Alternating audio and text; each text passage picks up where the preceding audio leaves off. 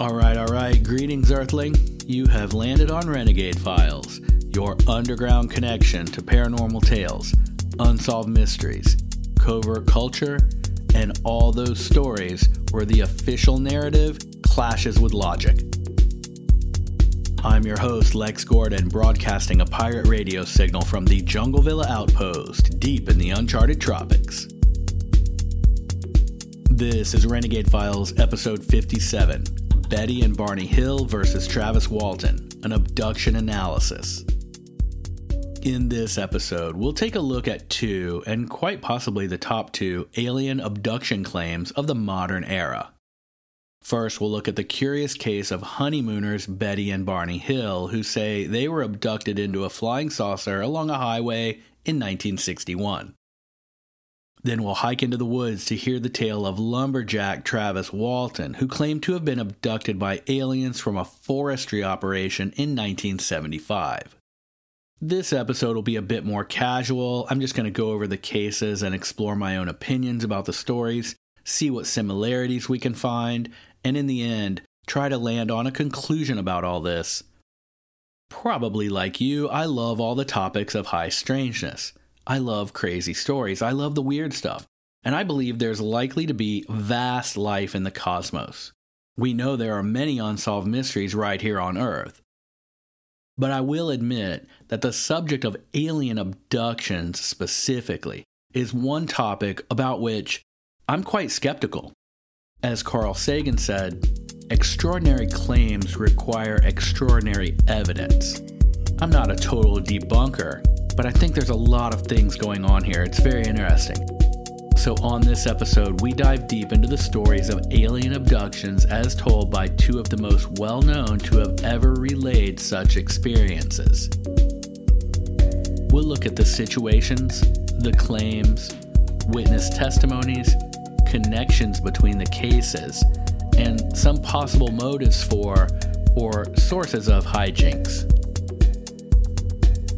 Keep your eyes on the skies and come with me as we take a relaxed but thorough look into the alien abduction events of Betty and Barney Hill and Travis Walton.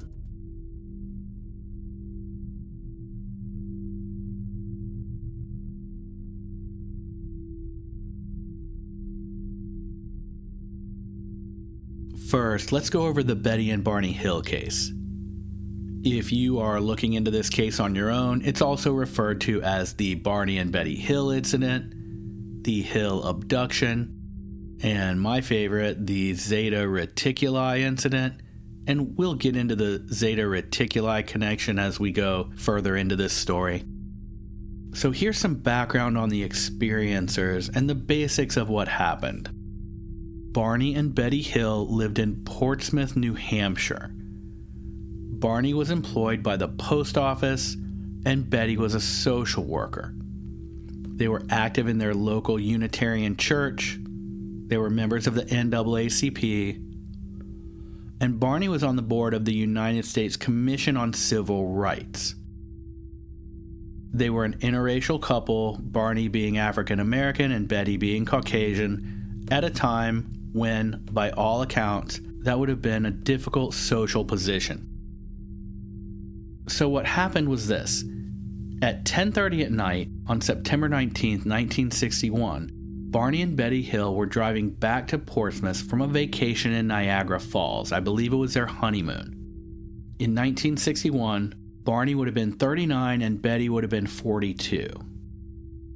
While driving along US Route 3 just south of Lancaster, New Hampshire, in an area that would have been described as the middle of nowhere, essentially out in the woods, Betty claimed to see a light in the sky that moved below the moon and between the moon and the planet Jupiter. It moved upward to the west of the moon. Barney was driving the car, and at first Betty thought she was seeing a falling star, but then it turned and moved upward. It moved erratically, it grew bigger, and it grew brighter. They had their dog Delsey with them, a Dachshund they had recently adopted, and it was time for the dog to take a walk, so because Betty was seeing this weird thing in the sky and it was a good time to take the dog out. They pulled over at one of those little picnic areas. This would have been just south of what they call Twin Mountain. Betty says she was looking through the binoculars when she observed what she called an odd shaped craft flashing multicolored lights, and she watched it through the binoculars fly across the face of the moon. Several years before, her sister had said she saw a flying saucer, so Betty thought that might be what she was seeing at the time. Barney thought it might be a commercial airliner traveling toward Vermont. However, he changed his mind pretty quickly because of the erratic motions of the craft. He wasn't sure what it was, but he said it probably wasn't a plane. The Hills continued driving on the dark road. It was isolated, and when they came to a spot called the Franconia Notch, they slowed way down. So, this was an area where the road sort of crested and they could get a good view of the sky above the twists and turns of this mountain road. And as they did, they saw this object pass above a signal tower on top of uh, Cannon Mountain. Betty testified that it was at, it was at least one and a half times the length of the granite cliff profile of what they called the Old Man of the Mountain, as a rock formation in the area. So essentially, she's saying it's about hundred feet long, I guess, and it, it seemed to be rotating. The couple watched it. They said it was silent. It was illuminated it moved erratically, it bounced back and forth in the sky. Then, about a mile south of an area known as Indian Head, they said the object rapidly descended toward their vehicle, causing Barney to stop in the middle of the road. Okay, so we're just going to pause right there to address two things. First of all, a question has arisen, which was why did they have binoculars? Well, you know, it's the 60s. They're on a long road trip through the dark. Barney Hill is a 39 year old guy. He's prepared. He's a professional guy. He works for the post office. He's probably pretty capable. And it wouldn't be unusual to take a pair of binoculars on a road trip. I have a pair of binoculars that I keep in my truck.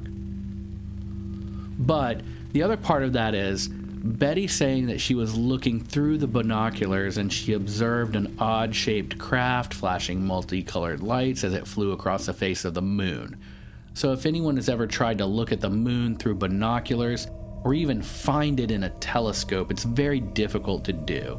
And it would be almost, I'm not going to say impossible, but it would be a difficult proposition to hold the binoculars steady enough to watch something fly across the face of the moon and realize that it was a weird shape and that it had multicolored light. If, if you were looking through binoculars at the moon and something flew across it, it's very likely that you wouldn't even see it. Back in the old days, before there was such a thing as Photoshop, there was a very famous photograph that someone took of the moon, and it had in silhouette in front of it a 747 that just happened to be flying by at the time. The photographer didn't even know until he developed the film, and he was able to sell it to one of the airlines, I think Delta. It would have been a bigger deal back then. Now you could just make that in the computer in five minutes. But the point is, it's a little bit suspect. It's not entirely impossible. It just sounds like a little bit of a stretch to me personally that she was looking through the binoculars and was able to see an odd shaped craft that flashed multicolored lights and watch it as it flew across the face of the moon. That sounds more cinematic than uh, realistic. Just my opinion. So let's let's keep on trucking here. So at this point, they're about a mile south of Indian Head. They had watched the object fly over a communication tower. They judged it to be about 100 feet long. It descended rapidly toward them and hovered 80 to 100 feet above the road in front of them. It was huge craft. It filled the entire view of their windshield. Barney said it reminded him of a huge pancake, so I guess a low flat disc. He also had a pistol in the car, so he put that in his pocket and he stepped out of the vehicle, moved closer to the object, and through the binoculars, he looked and he saw what he described as 8 to 11 humanoid figures. He could see them moving around inside the craft. He was using the binoculars and looking through the window, and I guess the thing was stationary. He said that they moved to the window and seemed to be looking at him. He said in unison, all but one figure moved to what appeared to be a panel on the rear wall of the hallway that encircled the front portion of the craft. The one remaining figure continued to stare at Barney and communicated a message to him, telling him Stay where you are and keep looking. Barney said that this came to him telepathically, although he didn't use that term. I think he said thought transference or something like that. Barney had a recollection of observing the humanoid forms wearing glossy black uniforms and black caps. He said these wings started to telescope out of the side of the craft and they had red lights on them, and a long structure descended from the bottom of it, so like a ramp coming down to the road. This is very sci fi, right? The silent craft approached to what Barney estimated to be within 50 to 80 feet overhead and 300 feet away from him. He said that the beings were somehow not human. And that's a quote that he gave to investigator Walter Webb, who worked for NICAP, which was National Investigations Committee on Aerial Phenomena. That would have been the predecessor to ATIP and AARO and all that. He made that report on October 21st, 1961. So just a few days after this happened. And presumably Betty saw the same thing. And up to this point, I guess what happened is the thing flies away and they drive home. And their stories are the same, I, exactly the same as far as the description of what happened that night right till then. So even that is a remarkable UFO encounter. But that's just the beginning here. So they get home about dawn, and they said that they had these impulses that they couldn't explain. Like Betty wanted to put the luggage by the back door instead of like in the front of the house where they would normally put it down. Their watches stopped working, and they both said their watches would never work again. Barney noticed that the leather strap on his binoculars was torn but he couldn't remember how it had gotten torn. Barney said the toes of the shoes he had been wearing were all scraped up, and he was compelled to do a thorough sort of inventory of his body parts in the bathroom, and he didn't find anything unusual. They both took long showers because they were afraid they might have been contaminated by the UFO. And they also both drew pictures of what they had seen. They talked about it, you know?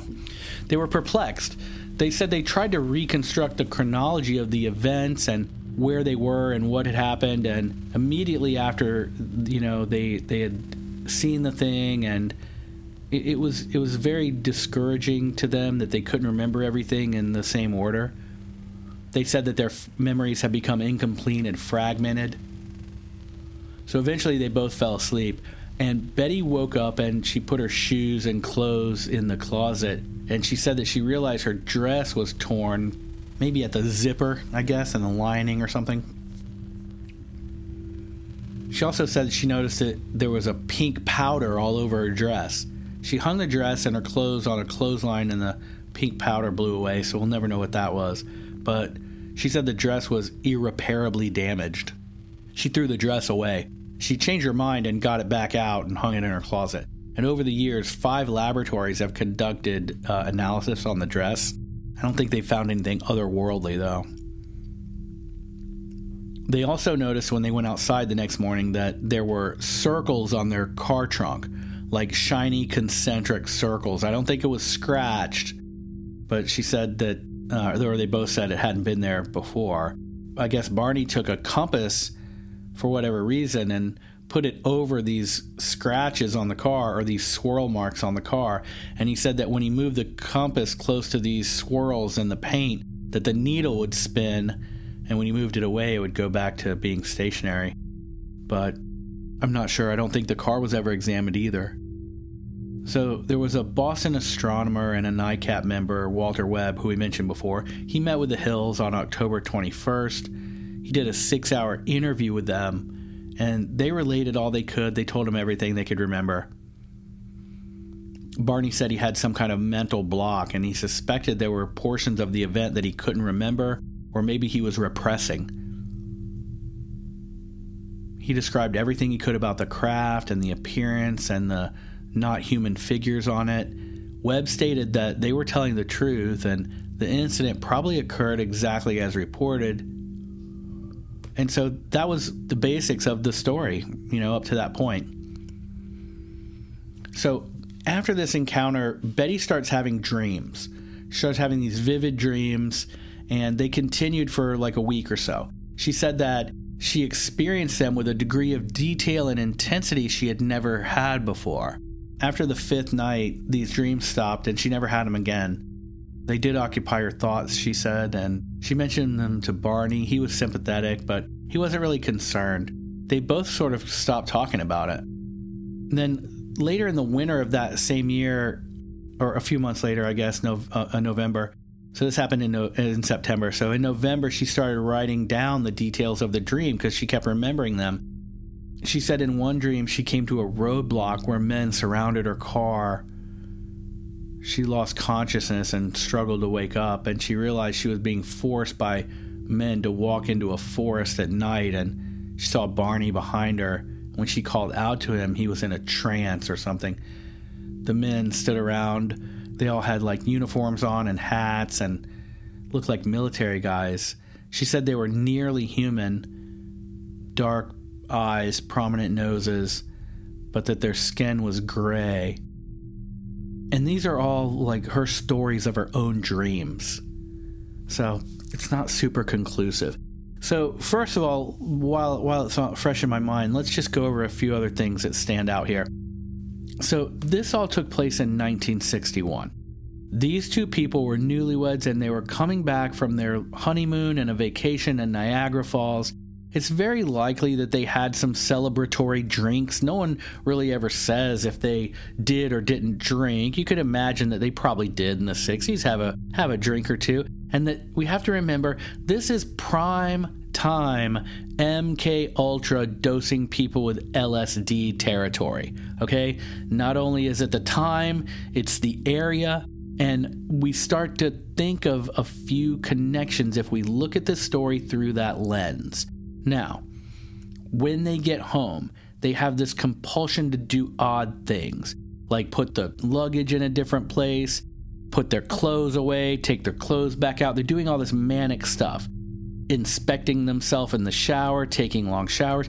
The, and then we have this situation of her having these incredibly vivid dreams, dreams that are more vivid and realistic than she's ever had.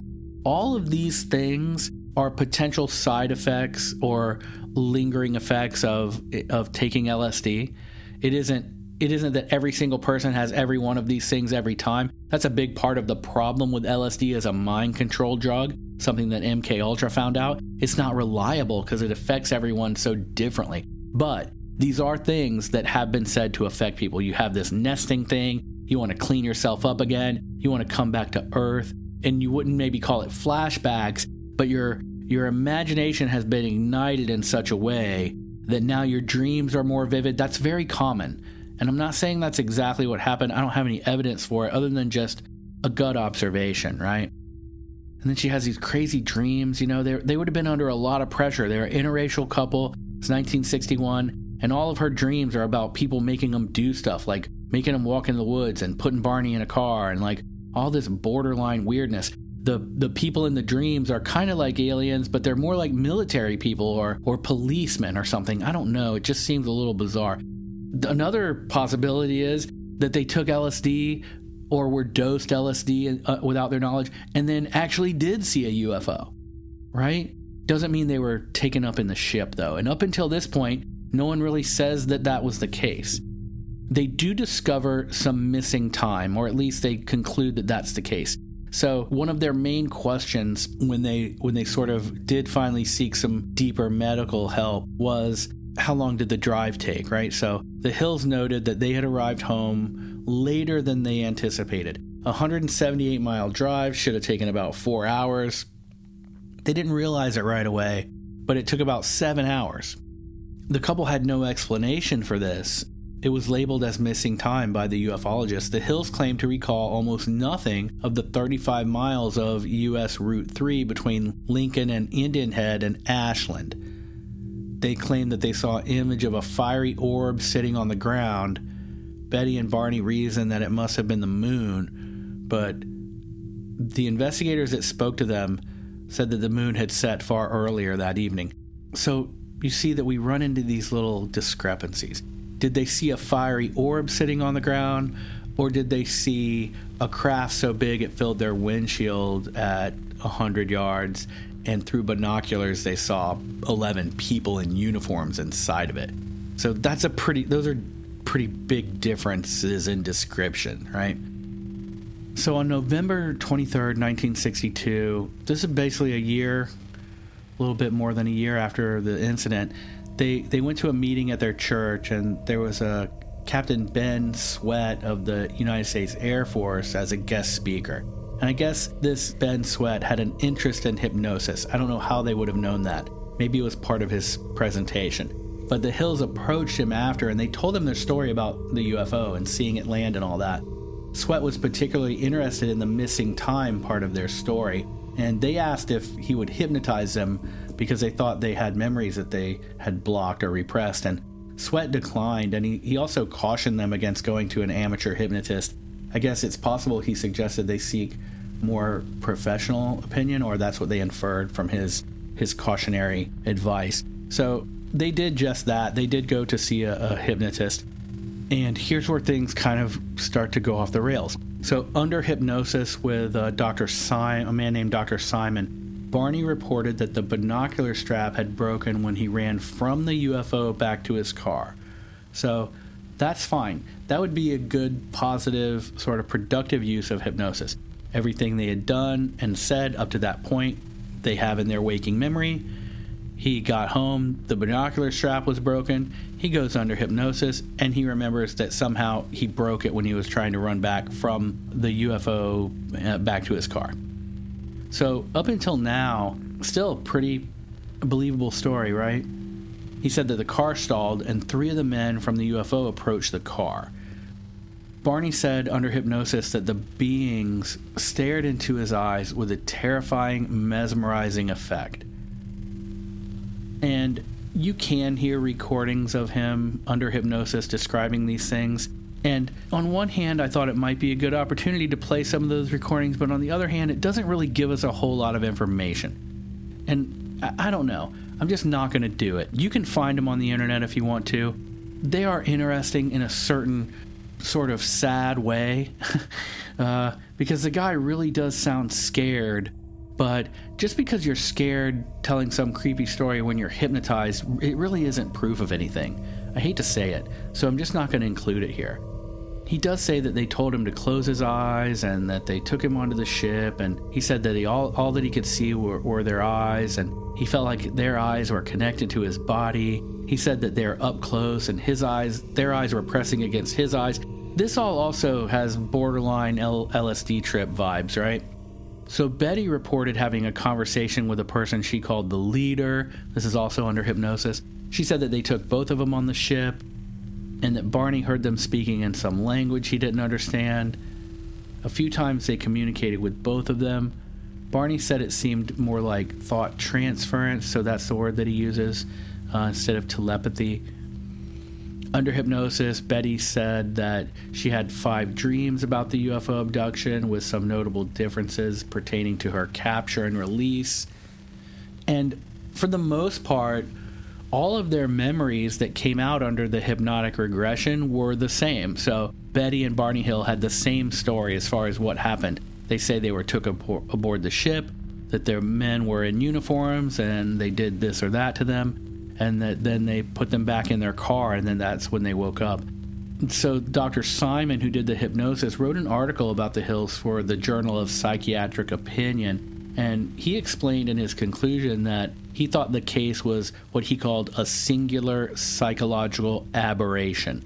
So, something that happened to these people one time that no one could explain, a sort of dual shared mental glitch, if you will, right?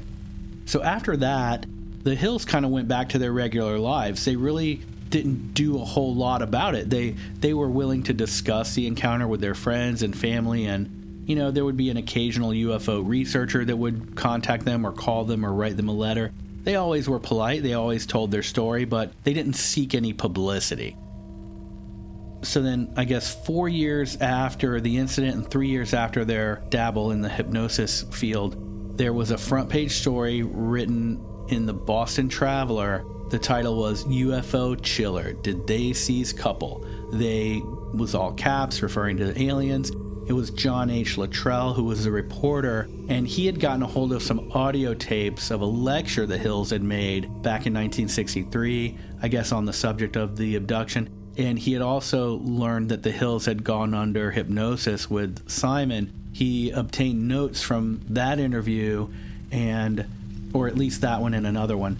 And he used that to write the article. And then UPI, which is United Press International, sort of a, Uh, a clearinghouse for news stories, they picked the story up and turned it into international news.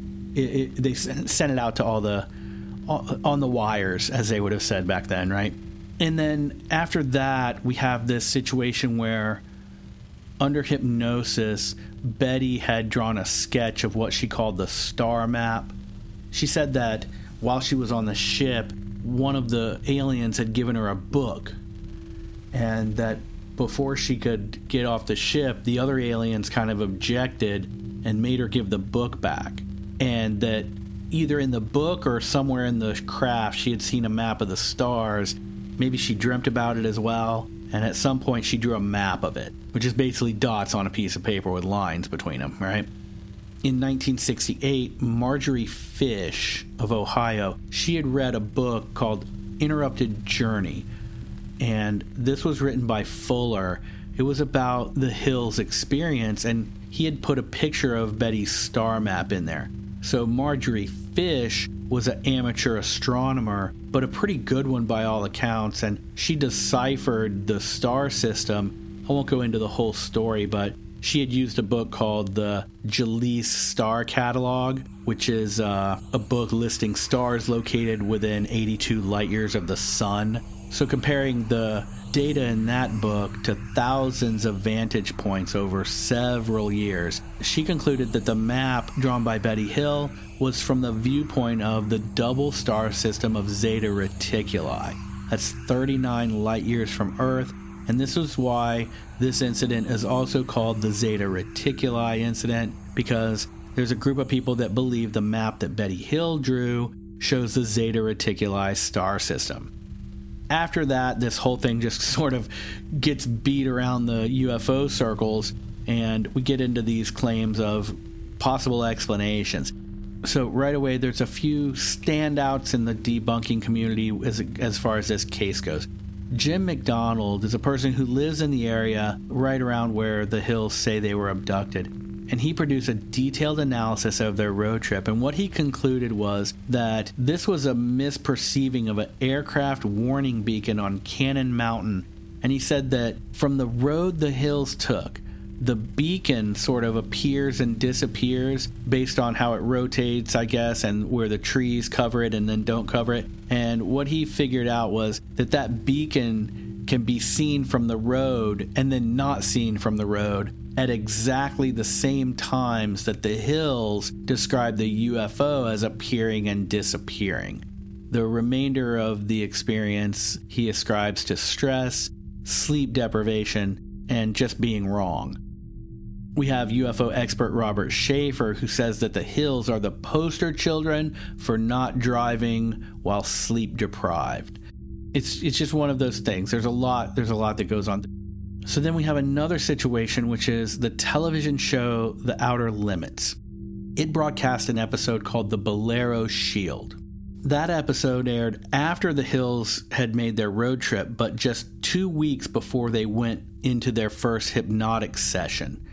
The episode featured an extraterrestrial with large eyes, and he looks like the drawing Barney Hill did of the alien. Now, when you compare the two, to be honest, they really don't look that much alike.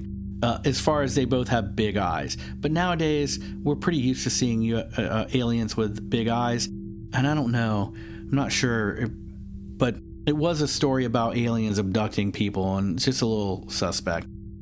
Another thing that uh, one of the creatures in that television show said was, quote, in all the universes, in all the unities beyond the universe, all who have eyes have eyes that speak.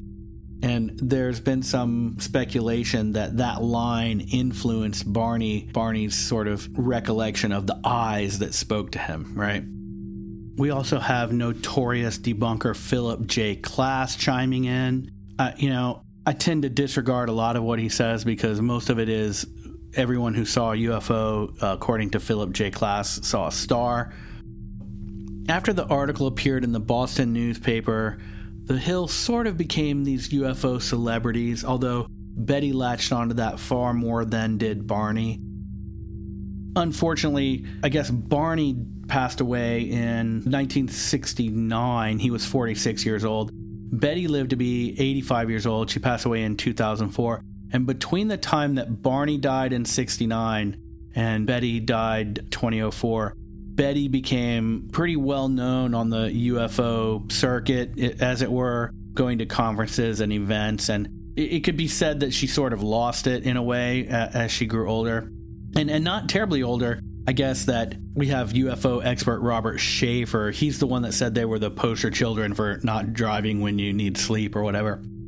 He tells us a story about him being at the National UFO Conference in New York in 1980 and at that conference, Betty was scheduled to present, and that she showed what he said was no less than 200 slides of pictures that she said were UFOs, pictures that she had taken, but all of them were just blurs on black background or like, you know, could be anything type sort of smeared white spots among the stars or whatever.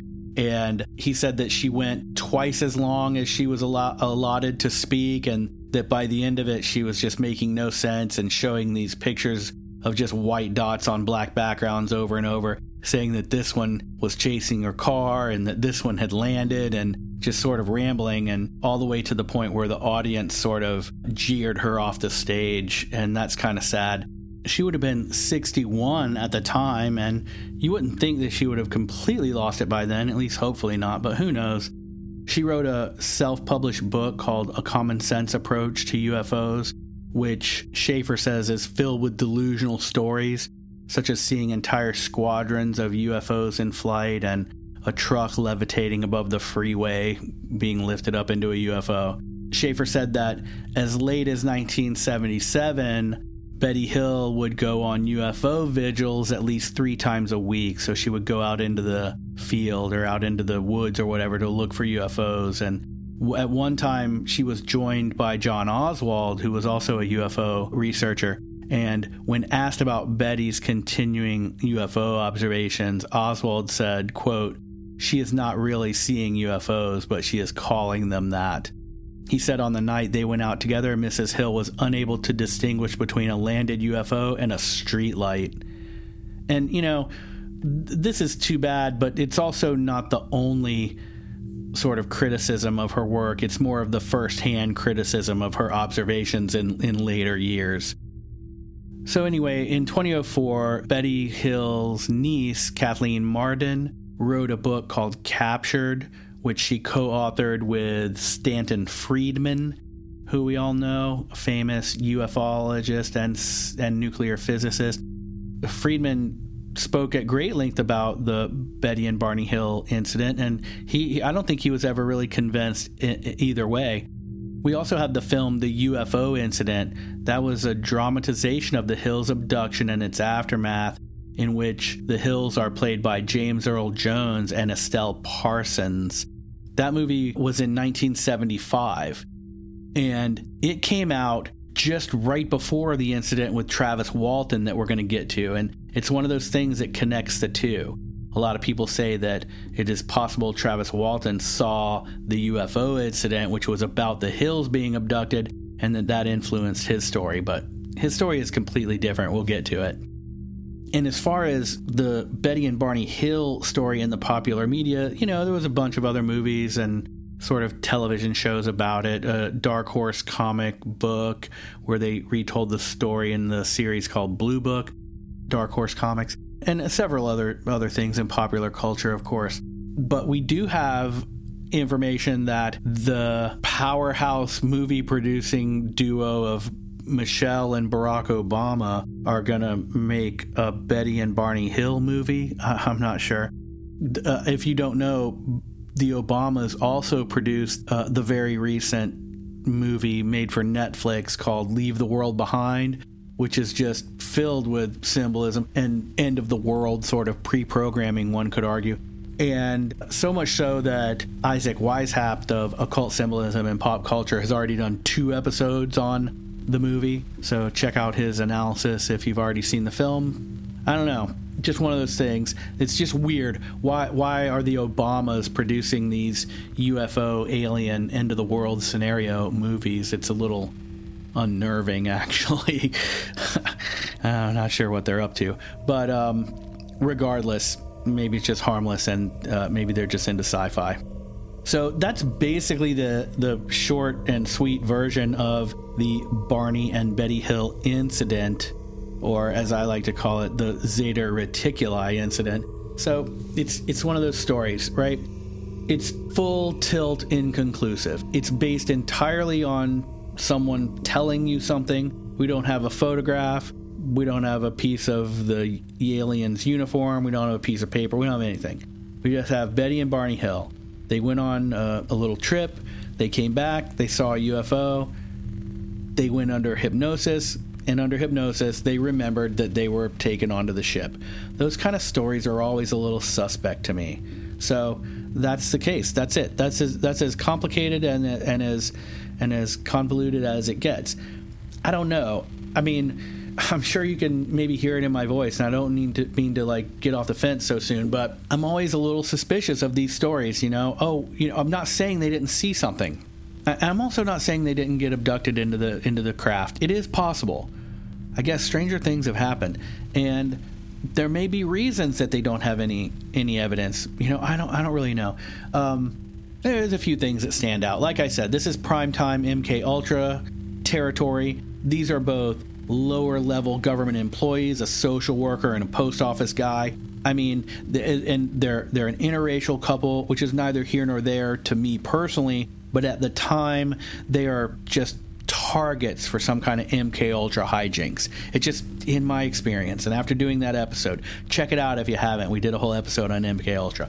So it just seems to me that this whole thing sort of screams some kind of monkeying with their psyche. Uh, by all accounts, Betty Hill was the dominant one and the stronger personality, and Barney Hill was very, very smart man, but also they say very gullible man. And that's just hearsay, but it is the hearsay that I hear.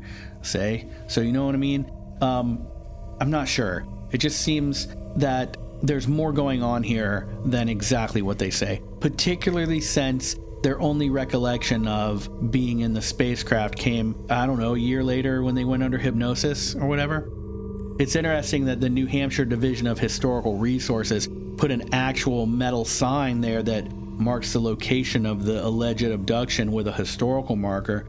It's um I don't know, doesn't it's an official at least acknowledgement of their story regardless. So that's the Betty and Barney Hill story. So let's move on and let's get into the Travis Walton abduction.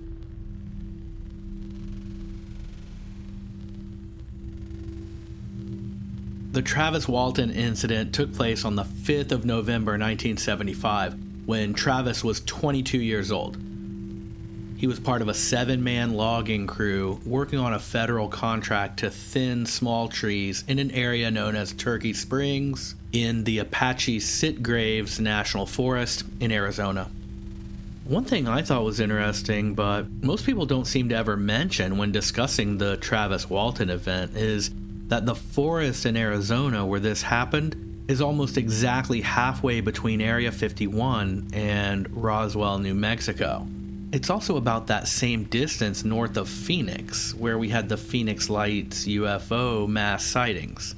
In other words, these guys were working right in the middle of what I would call the extraterrestrial triangle.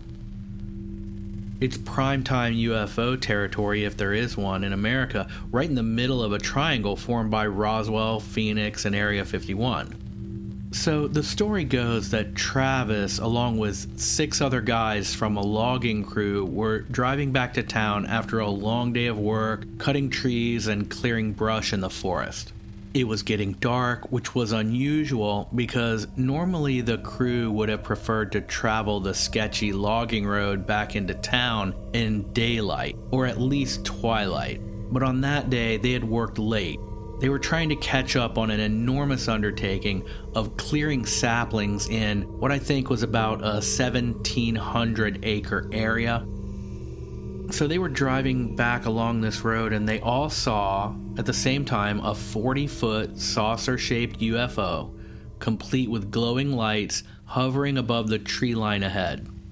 They said it looked metallic, glowed an amber color. The driver stopped the truck and Travis got out for whatever reason. He said he was compelled. He walked toward the object and it descended, and then it stopped about 40 feet off the ground and 20 or so yards away. Then the saucer lifted, and when it did, it blasted Travis through the air, and he landed about 20 feet away. And the crew thought that he had been killed, and fearing for their own lives, they fled in the truck. The men went back to town, and when Travis wasn't with them and when he didn't show up over the next few days, the crew became suspects in some foul play. The local sheriff gave them all polygraph tests, asking them if they had harmed or killed Travis or left him for dead after some logging accident, and all of them said no. And they also all passed the lie detector tests they all had the same story about seeing a UFO and seeing their friend get blasted and becoming scared and running for it. Walton was declared missing and remained so for five days. On the morning of the sixth day, Travis awoke on the road.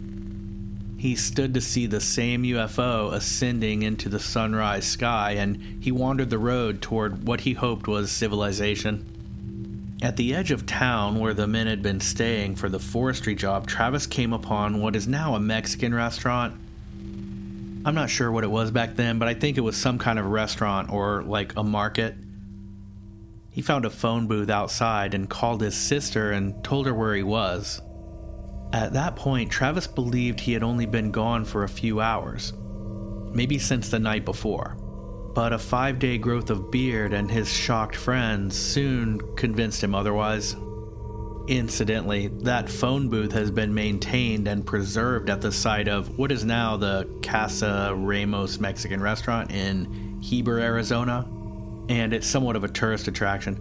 The building has a really good mural depicting Travis being lifted into the saucer by a beam of light, UFOs in the trees, and a dark forest in the background. It's really cool. So after that, the other guys were basically let off the hook for killing or abandoning Travis that night. They all continued to tell the same story up to the point of seeing Travis blasted through the air by the UFO. They all said they saw it. None of them changed their story, even to this day, and that was the end of it for most of them. Eventually, Travis wrote a book, and that became a movie called Fire in the Sky and I read that the crew received $5,000 from the National Enquirer as part of a proof of UFOs contest the Enquirer was running back in the 70s. And even if we leave it at that, we have one of the most amazing UFO encounters ever recorded or retold in modern times. But it seems that this whole thing had shaken Travis up pretty bad, and regardless of what happened, that's understandable. So at some point, he started going to hypnotic regression sessions, and this is where we get the details of his time aboard the flying saucer at the hands of the aliens. Under hypnosis, he remembered that he awoke on a table surrounded by what he described as what we would call classic alien greys.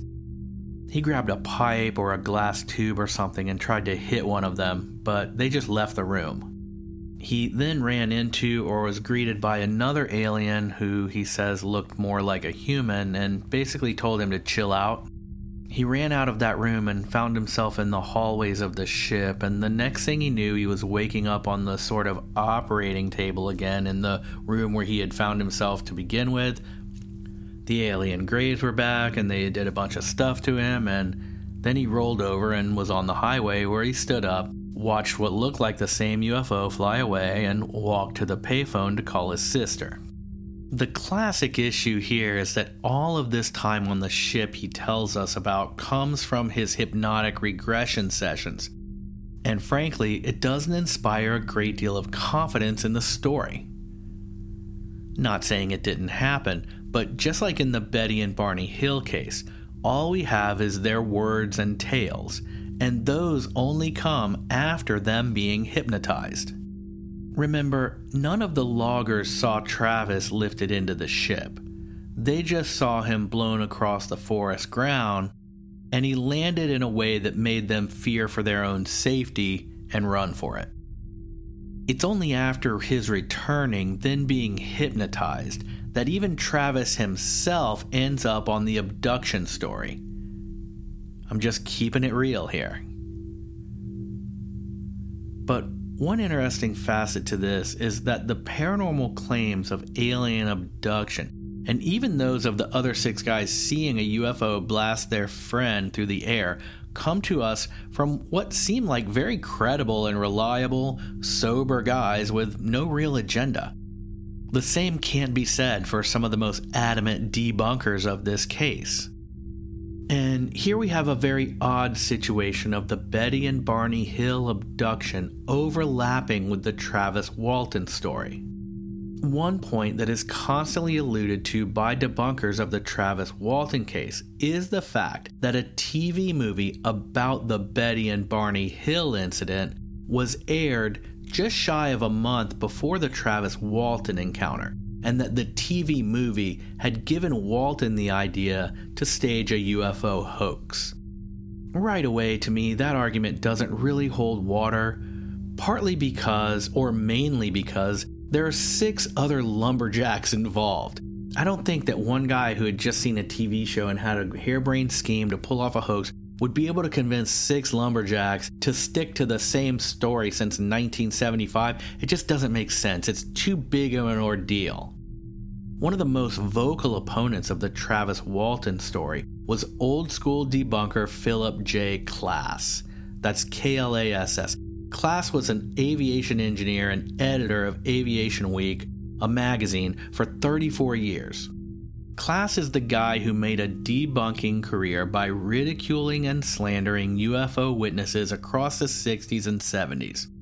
When he couldn't logically refute their claims or their corroborators, he would attack the person. He was the guy who always pulled out a star map to give us the old, they just saw this or that star argument, making the case that there is a bright star in the sky at the time and direction in which a witness reported a UFO.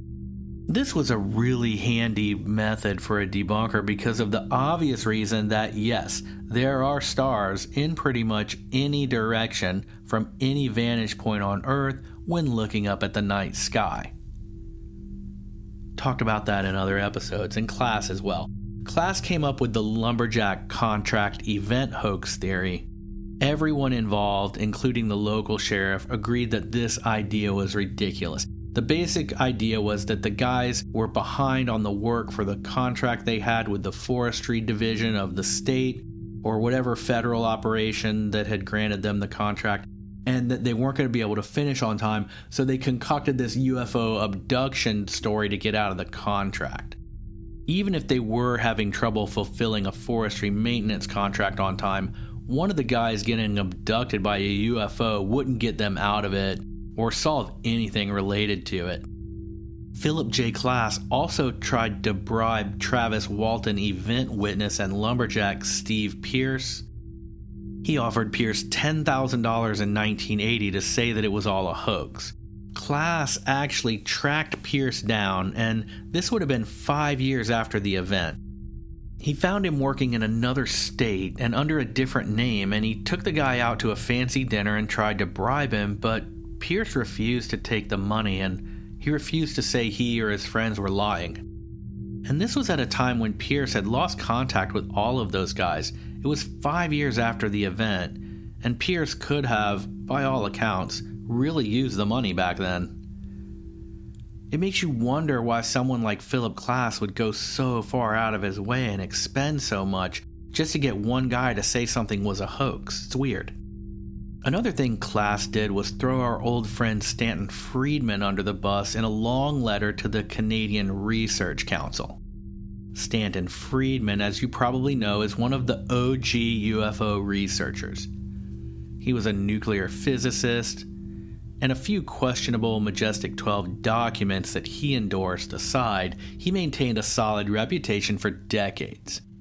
Richard Dolan, another reputable UFO researcher and author, called the letter that Klass wrote to discredit Friedman with the Canadian Research Council, quote, a scandalously scathing, libelous letter. Stanton Friedman, who had far more class than Philip J. Klass, ironically, created his list of four basic rules for debunkers, and I'm sure that this list was directed at least partly at Klass. Stanton Friedman's four basic rules for debunkers are 1. Don't bother me with the facts, my mind is made up. 2. What the public doesn't know, I'm not going to tell them. 3. If you can't attack the data, attack the people. And 4. Do your research by proclamation. Investigation is too much trouble. So we know what Richard Dolan and Stanton Friedman and I'm sure Travis Walton thought about Philip J. Klass, and all Philip J. Klass ever really did was try to bribe one of the guys unsuccessfully to get him to say it was a hoax, and then come up with some crazy idea about the loggers were trying to get out of a contract, and that's why they said they saw a UFO. It's pretty weak.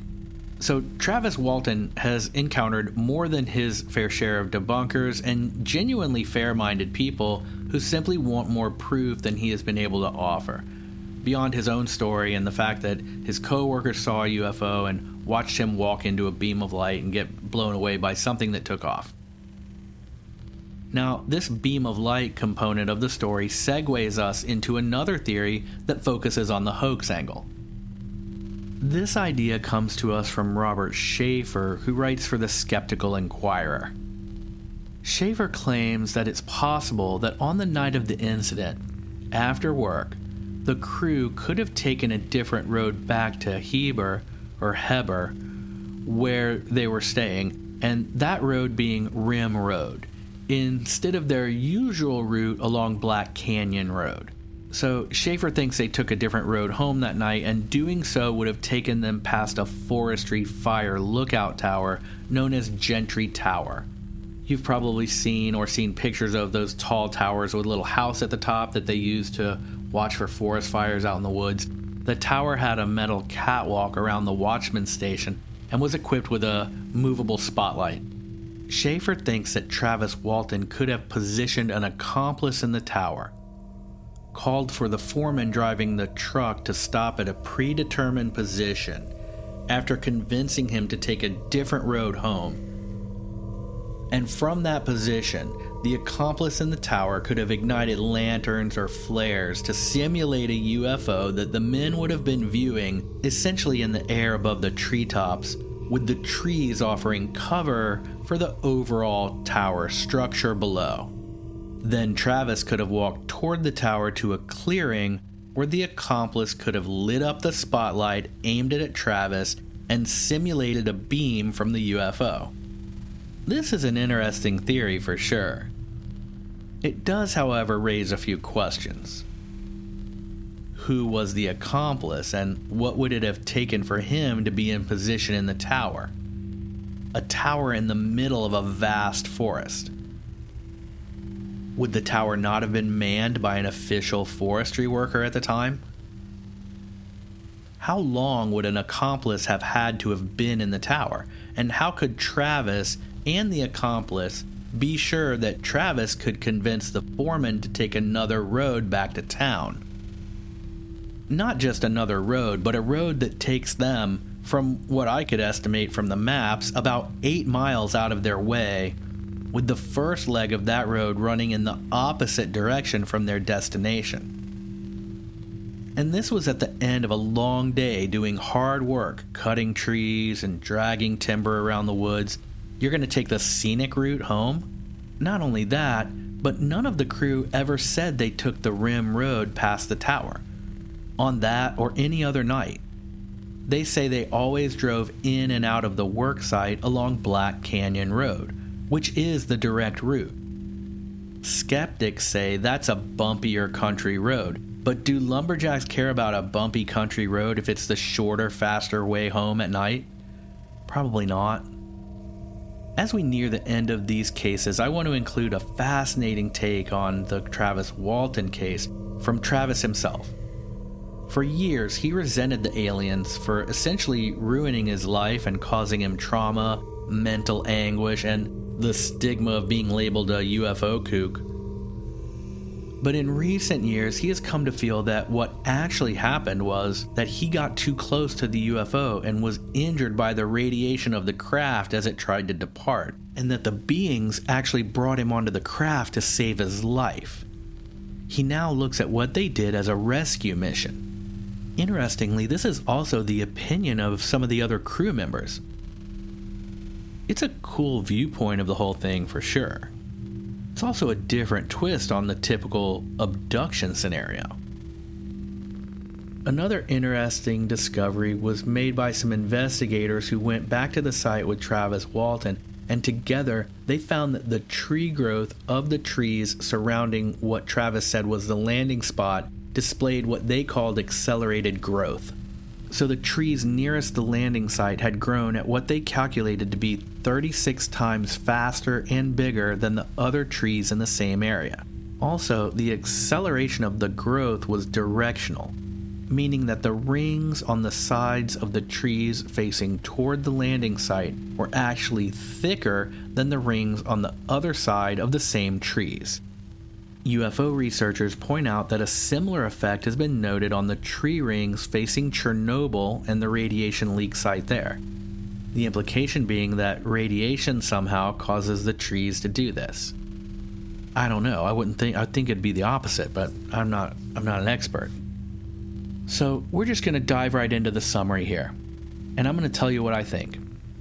The Betty and Barney Hill thing seems like a couple who, in the early 60s, were dosed with LSD, with or without them knowing, and they saw something on the way home. And it is possible that they did see a UFO. Imagine that. Imagine being dosed with LSD and actually seeing a UFO. This was prime time MK Ultra government dosing people with LSD era. Okay? We know that from our MK Ultra episode. And Betty and Barney Hill were both low level government employees. She was a social worker and he worked for the postal office. That makes them prime time candidates for some sneaky MK Ultra hijinks. They had gone from New England on vacation to Canada, Niagara Falls, and we know that MK Ultra had a presence in Canada as well. So it just seems to add up to me.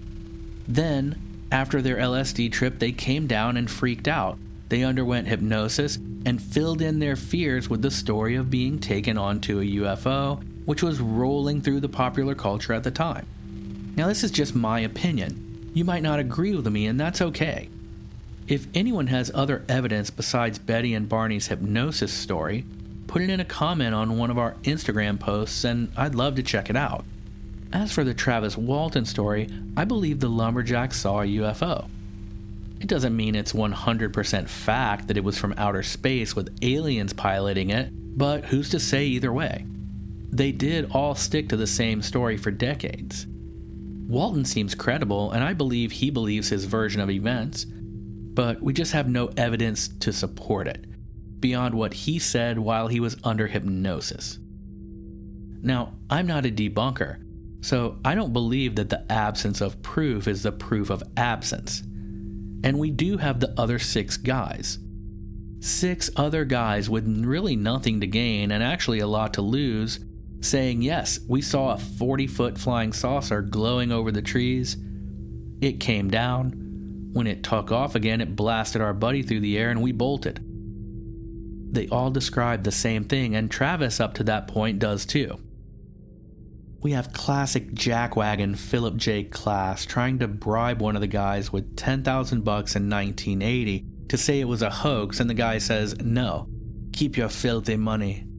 And that's a man who wasn't even friends with those guys anymore at that point. We have the accelerated tree growth at the landing site.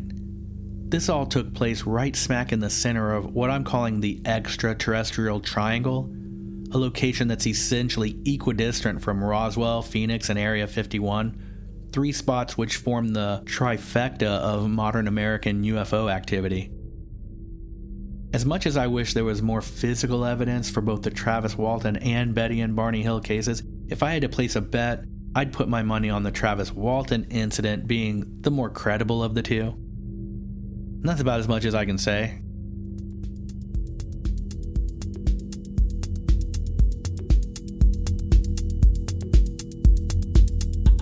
Thank you so much for coming along to investigate the Betty and Barney Hill versus Travis Walton cases and doing this abduction analysis with me.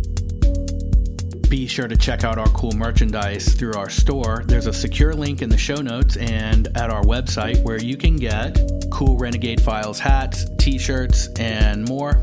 Grab some cool gear and help support the show.